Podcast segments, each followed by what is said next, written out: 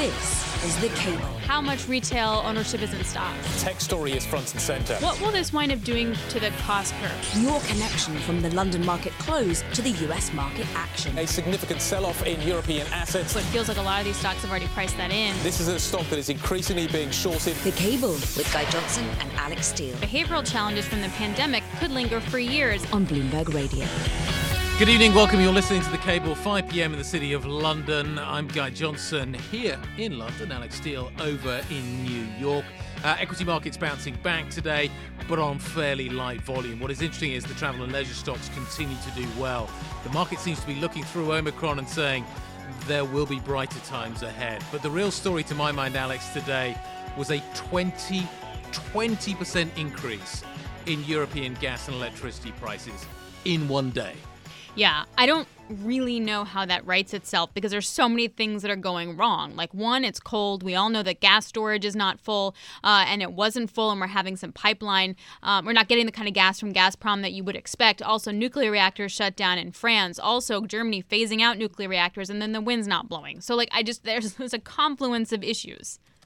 Uh, yeah, which is going to further drive the inflation narrative, which is going to further make life difficult for central banks that are already trying to deal and figure out exactly how they're going to be managing the, the Omicron story. Uh, I think we're getting some news on that right now. Uh, apparently there is a statement, I see it flashed on the side of my screen, uh, that Boris Johnson, the U K Prime Minister, is saying that there will be no new COVID restrictions this side of Christmas. This side yeah, of Christmas. This side is the important thing you want to pay attention to there. But it looks like Christmas is a go. So let's just deal with what the Prime Minister has said. This is in a video message.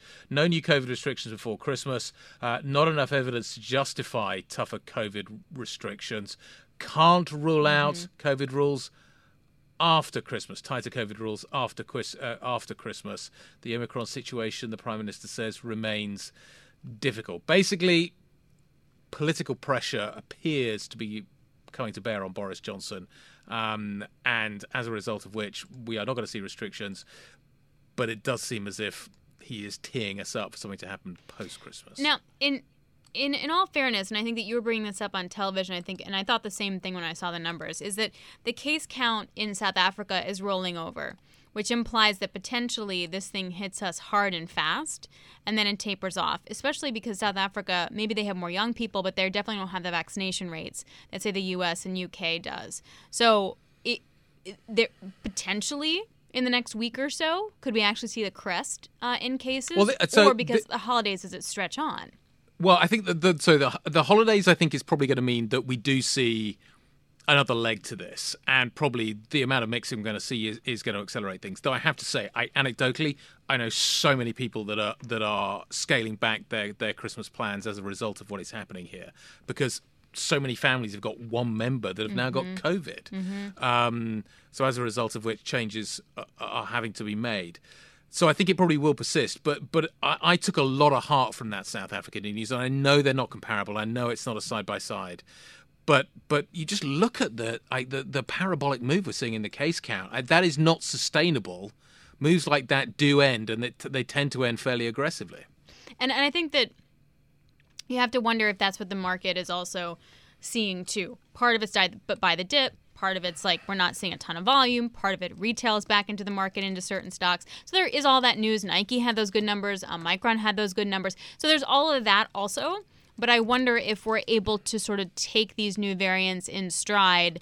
You have a snap reaction, and then we're back to kind of buying the dip until we see any kind of material tightening of financial conditions.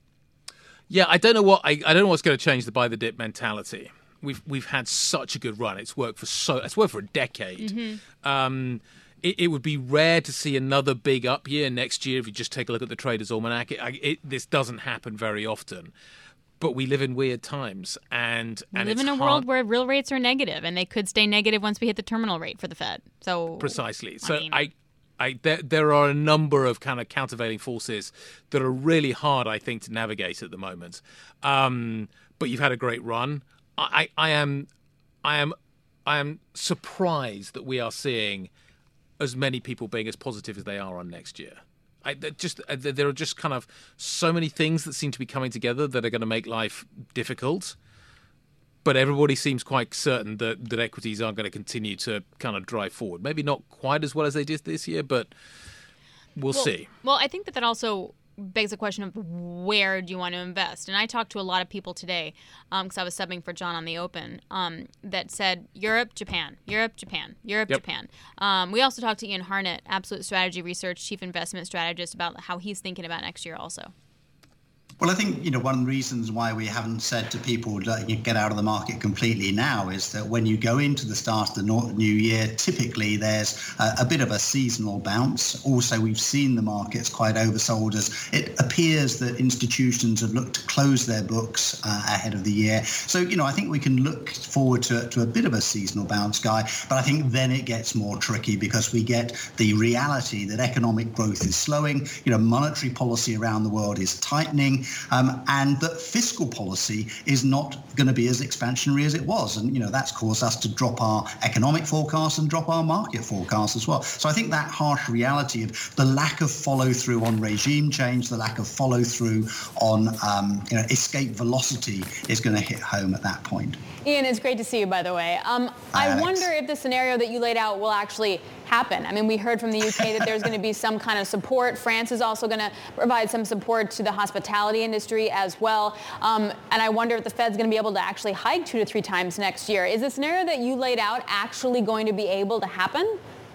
Well, I don't think we felt that there was, um, you know, too much of a risk around the rates side. I think we felt that, you know, the, the market views on rates were probably going to end up being a bit too pessimistic.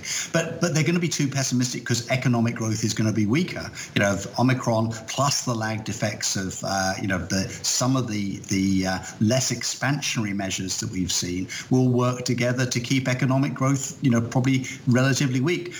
Trending down towards trend, which might be viewed as the good news, but that means that your earnings growth numbers are going to be much more uncertain, and potentially our macro numbers are suggesting earnings growth now close down towards zero. Bottom-up numbers still quite positive, but you know it's that uncertainty about earnings, I think, Alex, that's going to be uh, problematic. But you know, no, I don't think we are going to be able to see the Fed raise rates too rapidly, partly because debt is still an issue, and that financial repression is a key element of our investment strategy for the year ahead. Ian Harnett, Absolute Strategy Research Chief Investment Strategist, talking to Alex and I a little bit earlier on. Again, kind of downgrading, but still positive. Mm-hmm, mm-hmm. And and the other thing that I keep getting is it's going to be quite bumpy. So do you just want to invest through those bumps? Oh, does yeah, the, yeah. I think, I, does the following year carry on as being as good? I, well, I I think I think managing the market is going to be a much more of an active process next year than well, maybe it was this year. What I increasingly hear, though, is that it's going to be divided into two halves. The first half, second half. I mean, obviously, that would imply two really? halves. Yeah. Uh, just in case you guys didn't know that. Um, but I, I feel like we heard that about twenty twenty-one also. So twenty twenty-two first half is going to be really bumpy at central banks. Will the Fed raise rates? We're still getting uh, COVID under control, et cetera. But the second half is going to be a lot clearer, and we're going to see uh, – and that's when things start to change, et cetera. I mean, how do you possibly have visibility into twenty twenty-two? Nope. Like, let's just get through today, see what happens tomorrow, and see what the volume is, and see what the Fed can actually do. What I did think is interesting is most people are saying that, like, buy Europe, buy Japan, buy Europe, buy Japan. You may want to buy growth in those countries, but still go buy those value areas. Yep. I, th- they've underperformed. They've mm-hmm. got better metrics. The multiples don't look quite so stretched. I, that doesn't seem too difficult to understand. Plus, also, Europe's going to have pretty loose monetary policy next year. Yeah. And is going to have some pretty decent fiscal policy, uh, fiscal policy as well. So yep. I, I, I get it. But when people start talking to me about this time it's different for Europe, I oh, yeah. do have quite a lot of muscle memory around that. No kidding. You, yeah, um, one hundred percent agree with you on that one. Whenever you say this time is different, it's not different. Absolutely. Uh, we should talk Turkey next as well. Damian Sassower is off his stool. He'll join us in the studio. This is Bloomberg. This is The Cable with Guy Johnson and Alix Steel on Bloomberg Radio. Good evening, everyone. I'm Alix Steel along with Guy Johnson. Um, Turkey made headlines yet again. The headline, Turkey's hidden rate hike buys Erdogan some time but raises risks. And the risk is that the Turkish currency has lost more than fifty percent of its value against the dollar since September. And uh, Turkey announced yesterday uh, that it would be stepping in and guaranteeing deposits uh, for individuals that hold their deposits in lira, not the hard currency, but in lira, um, over the deposit rate. So if you have a bank account and the bank's promising you fifteen percent and the currency falls twenty percent, the, the government's going to make up that extra five percent. That's going to wind up potentially being a lot of money. Damian Sassower of Bloomberg Intelligence uh, back with us. I should make a note that Guy mentioned a stool. I forced Damian to sit on set in a stool to be extra far away from me because I'm like militant right now. Hashtag save Christmas. Is I he in the studio with you or is nobody. He somewhere else? He was in the same studio as me. I just no, don't no, want I, anyone I, else. I know that bit on television. Is he in the same studio with you now? No. Gosh, no. No. Just Absolutely not. No, she bubble me. Let, I, like, I don't want to get away from me. I love I mean, you. Are you kidding me? She doesn't want me anywhere near her. Not well, even listen, remotely close. Well, listen, you know who doesn't want me near him is President Erdogan, because unfortunately his plan to compensate, you know, lira deposit holders for F X losses is really just not going to work, in my opinion. So, I mean, you, you hit the nail on the head. I mean, Alex, you know, the government now is going to backstop um, F X losses for lira deposit holders. And so that could be a lot of money if the lira continues to depreciate on the order we've seen. I mean, remember, this is a currency that's down seventy-five percent over five years, forty-two percent year to date. I mean, it was off as much as fifty percent prior to yesterday. And so, you know, here we are. So let's just talk about the number. two hundred sixty-five billion dollars. That's how much um, um, that's how much um, local Turkish uh, households have in foreign currency deposits. And so now the government is going to sit behind all of that, imagine that, and backstop it if the lira continues to fall out of bed. And so for me, what does this mean? It means two things. It means that its fiscal deficit is clearly going to rise here, and it means that the monetary base is set to increase, right? Because if they don't have the funds, and we kind of know they don't have the funds, we know where their reserve positioning is, the Turkish government's going to have to actually print lira in order to cover that difference, which, of course, is highly inflationary. And so that's where we are here today, Alex. Um, it, it, to, to be fair, he doesn't like me either. So just to be clear on that, not not Damian Sassower. President Erdogan. He may like um, me, I'm not sure. I'm sure he probably likes you, but, but he clearly, I don't think, he definitely doesn't like me, and I'm pretty certain he probably doesn't like Damian. What? Um, no way. Okay. Uh, the, the move we've seen, though, is, is a fairly big one. Can you talk me through what happened there? Because as you pointed out on television, yeah. It's unlikely that the, the Turkish citizenry last night went out and went, this is a great deal. We are going to get online and swap all our currencies out of dollar, out of our currency out of dollars into lira. Well, I mean, look, offshore speculators, Guy, have been out of the Turkish market for some time now. So, so this isn't a short squeeze. So all of the price action exactly that we've seen uh, for the better part of the last few months even um, has been driven by locals, has been driven by local banks, local households, local co- corporates who need to, you know, hedge their currency exposure and so forth. And so, you know, prior to yesterday when we saw the lira, you know, um, depreciating that much further, we saw dollar lira rise above eighteen and go. Um, that was, in my opinion, largely due to the fact that, you know, there was a loss of confidence amongst local households and corporates to hold lira. And so they were selling it. They were, you know, buying dollars, and, and basically uh, that's where we were until the Erdogan announcement, which happened obviously after the close. The move was so parabolic, I mean, that it couldn't have possibly been driven by, you know, retail investors, you know, households basically saying, whoa, everything's changed, you know, let's sell our dollar deposits and move back into lira. No, no, no. That had to be a state bank buying, in my opinion, or rather should I say state bank selling of, of, of dollars, right? And so there were three big state banks. We know who they are. They're Halk Bank, Vak Bank, and T C. Obviously, none of this is confirmed, and this is all heresy. It's all speculation. But clearly to me, I mean, that seems to be the most likely um, driver of the massive rebound we mm-hmm. saw. I mean, it, it was a thirty-five percent round trip yesterday, Guy. I mean, yeah. It was off as yep. much as ten, no, twelve percent, exactly. Ended the day up twenty-three. Now, did you, did you mean to say hearsay? Or heresy. Or heresy. heresy sorry. Because it I'm, sounded like heresy. Leisure or leisure. It's sure. Okay, Nike. We'll get to Nike next. We're going to talk about Nike, whatever company that is. Damian, thanks a lot. Damian Sassower of Bloomberg Intelligence. Coming up next, we're going to talk about the power uh, crisis happening over in Europe. Prices soaring for year forwards over in Germany and France. This is Bloomberg. This is The Cable with Guy Johnson and Alix Steel on Bloomberg Radio. Welcome back. You are listening to The Cable. We are live on D A B, digital radio. Um, European gas and electricity prices up circa twenty percent today. Just digest that for a minute. twenty percent on the day. Huge move. It's going to have implications far beyond the energy market. But let's focus on why and what happened and where we go. Mitch Jennings, senior oil and gas analyst at Sova Capital, joining us now to give us his take.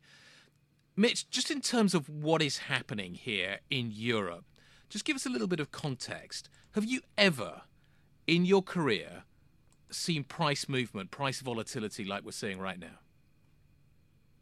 Hi, uh, thanks for having me. Uh, no, this is the first time we've seen anything like this. We did see a brief jump in two thousand eighteen on what we call the Beast of the East storm, but that was just about a day or two where the spot prices jumped to just under one thousand dollars per cubic meter. But what we're seeing today is kind of unprecedented. And we also, at least looking back until two thousand eighteen or before, we've never seen some of this flow situation from Gazprom as we've seen previously, where they're hitting zero going into Germany right now. So um, the, let's try and point the finger at something. You mentioned Gazprom. Um, flows are going away from Europe. They're going east. Um, that's obviously a problem. But there are a lot of other fingers to point at. Um, one would be Germany winding down its nuclear reactors. Another are issues and operational issues uh, over with E D F and their nuclear reactors in, in France. The other is the wind is not blowing as strong. And the other is the actual weather. Do we have an idea of like who's to blame for this? Um, when when this was all starting, we saw a lot of blame on, on kind of the wind. And I think now that the nuclear, there's five to seven reactors coming offline, is definitely not helping. But I think in general, it's just kind of it's a bunch of things compounding. So we've seen less L N G flows to the continent given the premium in Asia. Uh, we've seen less gas coming compared to the record year from Gazprom. Uh, whether or not this is intentional or this is due to domestic demand is kind of hard to, to point to right now. And then, like you said, we've seen everything else kind of just coming together to create this almost perfect storm for Europe. And now with winter coming and we're having really cold temperatures here in Russia today, uh, the situation might just get worse. In terms of this idea that, that this is also political, now you are in Russia, so so obviously you, you have to be cautious in the way that you answer this maybe, but is there a sense, certainly in the energy market, that there is a there is a political element to the to the way that Russia is is using gas, is exporting gas at the moment, or or is it simply just like basic kind of me- market mechanics here? Russia is having a cold winter; it, it needed to fill its own supplies up, as a result of which, kind of Russia first is a, is an understandable policy. How are you guys thinking about this? Yeah. Uh, up until recently, we've definitely been looking at this from the perspective of that it's less political, and I don't think that it's overtly political, if it is at all. It's hard, it's hard to obviously pin that down. Uh, we did see some changes in the way that they do their underground storage and their storage domestically, so we saw them increase the amount that they require, and we saw them add another month to the heating season here, which is another requirement for more gas. So I think that that might have been part of the, the issue. Also, they had some outages with Yamal Europe uh, regarding an incident at the condensate plant that I think also kind of weighed on exports for a little while, which was part of the start of the perception that maybe this was political. But I think it's important to realize, obviously, we're probably going to get to Nord Stream two, because that's what yep. the accusation is, is that, uh, you know, Germany's been quite open, even though they delayed the, the certification on, on kind of the process. And Gazprom had said originally that it was only going to send about five point six B C M through mm-hmm. it, if possible, this year. And that was included in the original guidance of volumes, as far as we understand, for what they were going to export. So it's not, to me, it was never that there was going to be an additional lot of volumes coming through Nord Stream two, or if, if the Europeans greenlighted it. And I think that maybe that's part of the mm. misconception, is there's a lot lost in the details uh, with how all this is coming together. So b- b- based on all of that, what we're seeing in the futures market is one year forward prices are up. That implies that it, at least investors think that this is going to last for a long time. In reality, how long could something like this last? That's a, a good question, and it's, it's a bit tough to say, but I, I think it will be we will see higher prices definitely for next year. And I think we're starting to, to get the understanding that this really may drag on. I think I, I saw Wood Mackenzie say that we could uh, have, if the current export levels remain from Gazprom at today's level, by the end of winter, we could have just have fifteen percent left in underground storage in Europe. That would obviously keep prices quite high going into the spring and into the summer as there's a rush to fill gas uh, before the next heating season. So myself, I'm trying to kind of put together what what the new base floor summer price would be going into winter. If, and if there's not enough gas that comes on the market, with, even with L N G into next year, then we may be facing a similar situation next year. Maybe not quite to this extent, but, you know, definitely pretty high prices. Is there a is there a way out of this? I, if the wind blew a little bit more, if the nuclear reactors came online, like how marginal is it? Because the price moves are so big at the moment that that it feels like there needs to be a a very large shift in the way that, that energy is provided to Europe, energy's the, the energy story here in Europe, for things to change for the positive. I. How, how are you thinking about kind of the? Is it just kind of that there are too many different bits that aren't working at the moment, and as a result of which the, the kind of the entirety is that bad? Yeah, I think it, it is probably probably part of that is just you have even carbon prices, right, and coal's at a record high too, so you have just a bunch of things working yep. against you.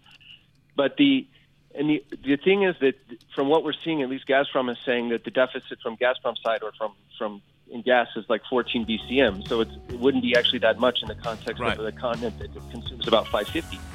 So I think it is mostly just a lot of things working against it. Okay, cool. Mitch, really great to catch up. Thank you very much indeed for your time today. Mitch Jennings, Senior Oil and Gas Analyst at Sova Capital. This is Bloomberg. This is The Cable with Guy Johnson and Alix Steel on Bloomberg Radio. Good evening, London. five thirty where you guys are. It's twelve thirty right here in the U S. We definitely have an equity rally underway. Is it the Santa Claus rally, like a couple days before Christmas? I don't know.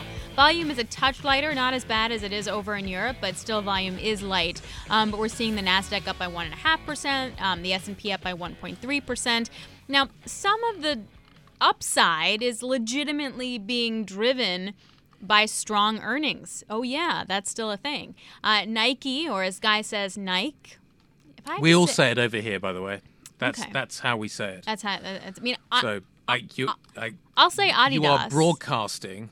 I'll say Adidas on but D A B digital radio. You have, but we're also a podcast, so that gives you an excuse, does it? Yeah, a little bit. Um, anywho, the company that makes cool sneakers, Nike or Nike, uh, is up by a good uh, seven percent. It was at one point up by about nine percent.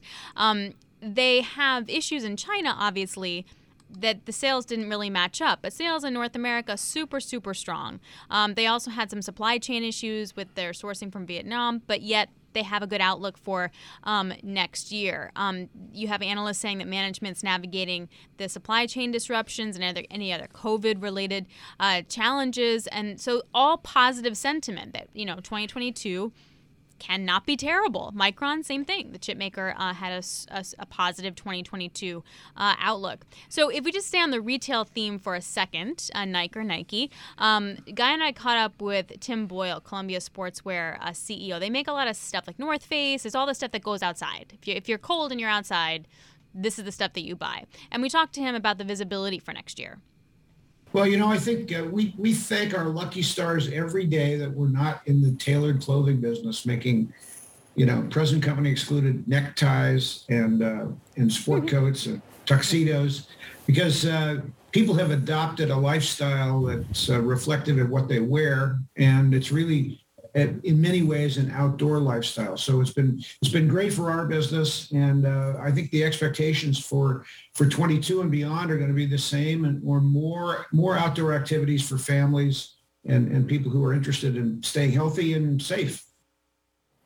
Tim, the the real surprise to me was not actually on the, the front end. I, I think it was logical that a lot of retailers went to e-commerce. We just accelerated a trend that we've already been on. I think the real surprise that came out of the pandemic for a lot of people when it came to the retail sector was the supply chain story. Uh, it, it wasn't the demand side, it was the supply side. In terms of how much progress has been made there, what is your perspective? We've clearly seen bottlenecks continuing. Are they are they abating? What lessons have you learned in terms of managing supply chains over the last two two years? What can you take forward from here? Well, you know, um, uh, our company, like many others, had a very heavy reliance on on Vietnam, primarily because Vietnam had a terrific labor force, very high quality labor uh, operators. And they, the government of Vietnam had done a terrific job of negotiating with various Um, vendor con- vendor countries, including the U S, Russia, uh, Canada, et cetera, um, on, on favorable duty rates. So it was a naturally good place to go get merchandise made that's high quality. Um, I think what we've learned is, you know, that you should have some sort of um, variation in your sourcing base, which we have. Uh, and uh, and that's been a learning for us. Um, I would say that the the constraints around the logistics area in uh, that we've all talked about ad nauseum hmm. have been much more pronounced in the U S than they have been in other parts of the world. Uh, that was the Columbia C E O talking to Alex and myself a little bit earlier on. Let's bring into the conversation now Kriti Gupta to talk about the price action uh, that we're seeing uh, and kind of what we're learning uh, in terms of some of these company re- these company reports. Um, the Nike numbers were good. The tone today seems to be better, Kriti. What can we read into it? Yeah, well, two pieces to the equation. On the first half, I mean, it's very clearly a turnaround Tuesday kind of story, and you can best see that, of course, on the surface level with the idea that the S and P five hundred is up one point four percent. Yesterday, it was had a very clear sell-off, but I think on a sector basis, that story is much, much more clear because essentially yesterday's losers are today's winners. So your energy, financials, industrials, for example, are your top three sectors, uh, kind of in line with what you would think is the reopening trade, uh, but not quite, just given that the Omicron variant as kind of a fundamental factor doesn't really make sense. On the flip side, you have healthcare and consumer staples, which are your laggards. So names like Clorox, uh, P and G, Moderna, Pfizer, those were yesterday's performers. Today, outperformers, I should say, today they're the laggards. So I think on the surface, it's very clearly a kind of buy the dip, reverse whatever trade was happening yesterday mentality. But this is totally normal, not just because of holiday trading and thin liquidity, but you also see this show up when you have the V I X cross that twenty handle, which it has been for a past for the past couple of days, uh, hitting a twenty-six handle yesterday and now coming back down to a twenty-one today. And usually when you see the, the V I X or volatility that elevated, it tends to be kind of a red one day, green the next um, dynamic. Uh, and it's not necessarily going to be fundamental factors that drive it. Also, we hit the one hundred day moving average and nicely bounced off it um, yesterday as well. So I wonder, like, how much of that... what kind of technical momentum have we seen? Because we, we kind of bounced around that um, earlier in December. We bounced off it in October. And then we hadn't hit it in quite a long time. Yeah, we actually haven't. And one of the big concerns was that is this the kind of moment where you do start to see uh, it drop below even its two hundred day moving average, which is something, to your point, that they haven't seen or that the market hasn't seen in, in I think, going back to twenty twenty. And it was really in that September uh, twenty twenty correction that was driven by tech that you really saw it the last time. So one of the big questions was, does that mean if it drops below that technical moving average, does that mean you start to see that kind of Santa rally next week uh, that everyone is expecting, essentially kind of be threatened by uh, some of that news? And luckily, we haven't seen that just yet. Lucky for the bulls, I should say, um, because of those technical factors. So one hundred percent agreed with your point that that also seems to be a factor here, which once again kind of emphasizes the point that today's move isn't necessarily going to be something driven on fundamentals, but more of a kind of uh, volume flows driven uh, price action. In in terms of who's actually driving this, who's at work? Is retail in? Are, industri- are institutional investors in here? Um, a lot of people, just anecdotally, clearly are working from home, certainly here in London. I imagine that's starting to take over in New York as well. Just give me a sense of the mix of the involvement. Yeah, well, it seems like the bigger trades are coming on the institutional front, and the reason I say that is because of the reactions you're seeing to uh, the earnings stories in particular, not just Micron and uh and Nike, but you're also seeing it with General Mills, and that's not necessarily names and off earnings that the retail bid tends to follow on. Also, when you do see retail traders kind of come in full force, uh, not only are they targeting obviously the retail names, which they are. There's there are a couple out there uh, which they are targeting. For example, Cassava Sciences is one of them. But the other kind of, when you're talking about the institutional, the broader trade, they're not showing up just yet because, and I think the size really matters here. When the retail trade uh, kind of comes into the market, they make their presence known. You see that on a closing basis. Mm-hmm. Um, and, and Vanda Securities has been a pretty great tracker of, of these flows. They tend to see them on very, very big sell-off days. And yesterday, you didn't see those kind of flows bounce back into the market. So for today, it doesn't seem like it's retail-driven. Whether that'll continue for the rest of the week and into next week uh, remains to be seen. That's such a great point, that individual stocks, okay, maybe, but on the whole, you're not seeing that um, by the dip volume from them. Um, All right. Well, hey, if we all have to work from home for a little bit, maybe that changes. Uh, Kriti, thanks a lot. Really appreciate it. Kriti Gupta uh, joining us, Bloomberg News. Okay, so let's get more into the vaccine. Um, Novavax, uh, C E O Stan Erck joined us earlier on T V. His vaccine recently approved by Europe. We are going to get more into that. This is Bloomberg. This is The Cable with Guy Johnson and Alix Steel on Bloomberg Radio. Good evening, welcome back. You're listening to The Cable. We're live on D A B Digital Radio. On Monday, the E M A, the European Medicines Agency, cleared Novavax's vaccine, uh, giving the company access to the continent at a time when Omicron uh, is surging there. Um, this is a more traditional vaccine. It's not the messenger R N A vaccines that Pfizer and Moderna have produced. Uh, the company's chief executive is Stan Erck. Alex and I caught up with him a little bit earlier on. Uh, the key question here to many people's minds is, when do we start to get data relating to Omicron? How effective will this be? How will it fit in uh, to the wider story around the other vaccines that are being delivered? This is what Stan had to say. After generating a great deal of efficacy and safety data over the past year uh, for a protein-based vaccine, we also have uh, great stability data, which means that we can get our vaccine out globally without freezing. We can get it it's, it's stored at normal uh, refrigerated temperatures. It can be at room temperature for some period of time. And that's going to be very helpful to get it to all parts of the world. That's that's probably point number one. Point number two is that we've shown uh, that the vaccine boosts very effectively. Now, uh, there's going to be a lot of boosting going on, uh, particularly with Omicron, and and uh, we think our vaccine is is primed for that. Um, and uh, so those are some of the advantages uh, that, that we've got. Also, yep. There's vaccine hesitancy. And for people who, who are more comfortable with with a, a more traditional protein-based vaccine, uh, that's that will uh, hopefully uh, expand the population of people that, that get vaccinated. If we take kind of the Pfizer and uh, and Moderna, and then you got the J and J, where do you fit within that in terms of your efficacy? Well, uh, in terms of efficacy, I think we've we've generated.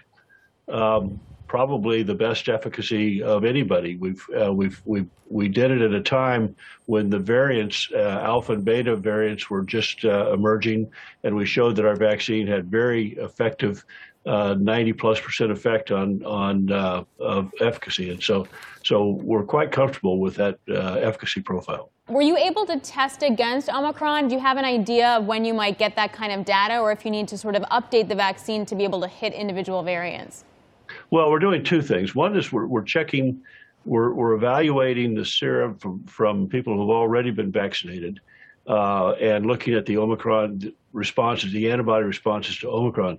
We'll have those data within days. And so our expectation, based upon what we saw with Alpha, Beta, and Delta, is, is that we'll have a, a, uh, a robust uh, protective level of antibodies uh, with Omicron, just as we have with the others.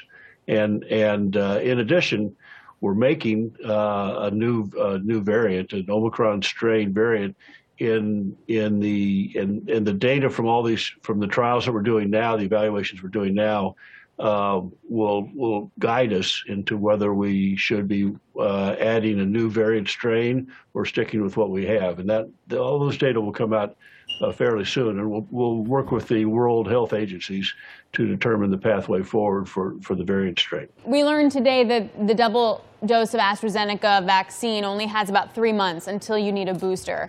Um, do you have a sense uh, from Novavax for, about the Novavax vaccine and sort of how long immunity is going to last and when we need a booster? I mean, now we're already starting to hear rumors about the fourth booster or the second booster, fourth shot. Right. So uh, we we those data take time to develop. We do have uh, some data showing that we, we have an effective response that lasts out to six months and beyond. And so we'll just we'll get more data and find out. We do know that boosting gets us a very strong uh, immune response back above the levels after the second dose. And so again, those data are being generated uh, over time. Um, what I expect is is that that um, we're going to be seeing. Uh, Uh, COVID vaccination on on some regular basis. And, and so what we're doing at Novavax is, is we started a trial last year where we've actually combined our flu vaccine with a COVID vaccine. And we'll have data on that uh, coming up in the, by the end of the next quarter and and uh, show that, that uh, maybe the best way to do this is to have an annual seasonal uh, respiratory vaccine, which would involve COVID and flu. And that's something that Moderna is also looking at, too. That was Stan Erck of Novavax. Uh, coming up, we'll head to D C President Biden's scheduled to speak in a couple hours. What will he unveil in COVID plans? This is The Cable with Guy Johnson and Alix Steel on Bloomberg Radio. You should have an enjoyable Christmas and holiday uh, gathering, dinner, whatever, in your own home. What you want to stay away from is indoor congregate settings in which you do not know the vaccination status of the people around you. That would be quite risky. That was Anthony Fauci speaking on A B C's Good Morning America, trying to preserve Christmas. We heard from uh, um, uh, uh, Boris, Boris Johnson in, a, in an address that nothing before Christmas in terms of restrictions, but maybe after Christmas we could see it. Heard something similar potentially uh, from Olaf Scholz. Um, we're going to hear from President Biden here in the U S in just a few hours' time. Um, let's get a read on what we're going to be looking for, reading the tea leaves. We'll be looking at something after Christmas. Joining us now, Emily Wilkins of Bloomberg. Emily, what are you looking for? So we know a little bit of what President Biden's going to say already. We know he's going to continue with his message that this is really a crisis for those who are unvaccinated, that these are the individuals who are going to be facing the most serious consequences as a result of the Omicron variant, that for those who are vaccinated and who are boosted, that they have less to worry about, that this is more mild. But the fact of the matter is that the Omicron variant, it now makes up Uh, about three-fourths of all the cases in the U S. It's spreading very rapidly. And even though not as many people um, are going to the hospital as we saw for other variants, the hospitals are still being overwhelmed. And so what we're uh, President Biden's going to lay out today, a couple different things to address it. Number one, uh, five hundred million at-home COVID tests for free. People are going to be able to go to a website, make the request from the U S government, and then get the test shipped to them. Another thing we're going to see is a deployment of military personnel to some of these overcrowded hospitals, trying to ease up on uh, on things that need to be done. Uh, you know, sort of try and figure out ways to uh, improve capacity for the time being. Um, then also mass testing. Yep. It's back. They're going to open up one in New York City. So that, that's what we're expecting to hear from President Biden this afternoon. It's that, that's not going to be in time for Christmas, though, is it? A lot of people are worried about Christmas. No, I mean, the, it's going to take a while for the Biden administration to really get everything together with the COVID tests. And in the meantime, we've seen multiple huge lines uh, around the country. I know there, I've seen them here firsthand in D C of people just wrapped around blocks, waiting for hours to get their tests. Just because Omicron is spreading so rapidly, so many more people know someone who has now gotten it, or they're traveling back home and they want to make sure that they don't, they're not infecting their family. Yep. Hashtag Save Christmas. That is my theme for the next twenty-four hours. Um, Also, Olaf Scholz, I should point out, um, Chancellor of Germany, is going to be shutting clubs across Germany to halt the spread. Um, they may reach their year-end goal of thirty million uh, vaccinated. I don't know if that incorporates boosters, but more restrictions obviously coming down because of this uh, next wave. He says we cannot shut our eyes to the next COVID wave. Emily, what do you think the stomach slash criteria is for urging more restrictions? It obviously works differently in the U S. You have the federal government than you have the states. So it's a different kind of balance of power. But how do you think how do you think they're thinking about it right now in the White House? So at this point, President Biden is saying that he's not going to advocate for any lockdowns at this point. He really wants to avoid that. Um, you know, the Biden administration, they very much hitched a lot of their success to being the administration that gets America past the pandemic. And for the first couple months of Biden's presidency, everything was going very well for them. They were able to show how many more people were vaccinated. Uh, the percent of people who were vaccinated was increasing. And then Delta hit. And masks were back on. Places were back locked down. I mean, we've seen here, it really is in the U S um, state by state, locality by locality. Uh, different parts of the country have had vastly different experiences with COVID. But we are seeing a number um, of closures come back.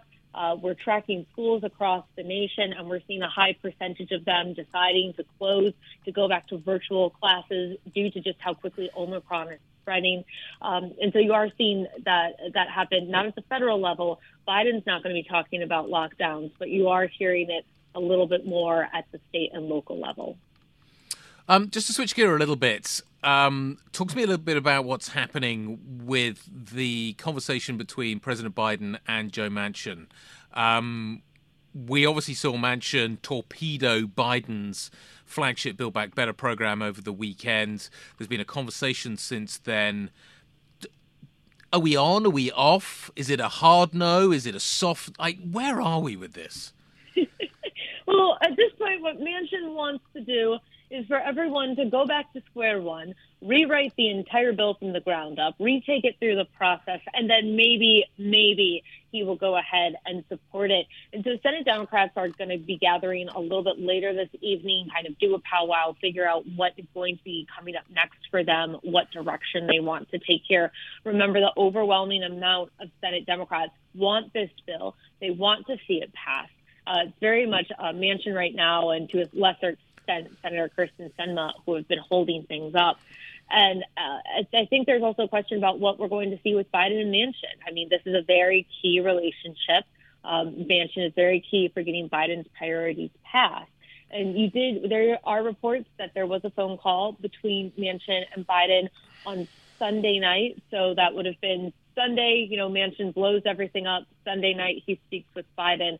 And then on Monday, he did an interview with a local West Virginia radio station where he continued to express frustration, said it wasn't Biden, blamed it on White House staff, wouldn't get into details.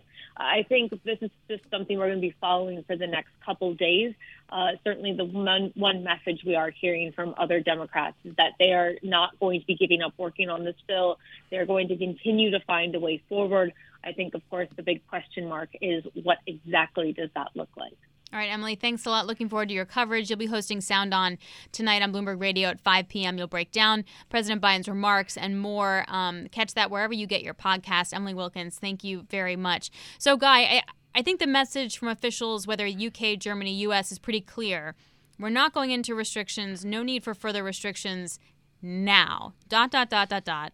Let's see what happens December twenty-seventh. Let's see what happens December twenty-eighth. That seems to be the idea. Markets, though, taking all of that in stride. Yeah, they've seen this movie before, haven't they? Unfortunately, That's, we have. Uh, and the expectation is that it will have a similar outcome, that is we power out of it, and equity markets get a fairly substantial boost. Okay, we're done with Tuesday. Uh, a few more days to go until Christmas. I uh, hope you enjoyed the show. This is Blue.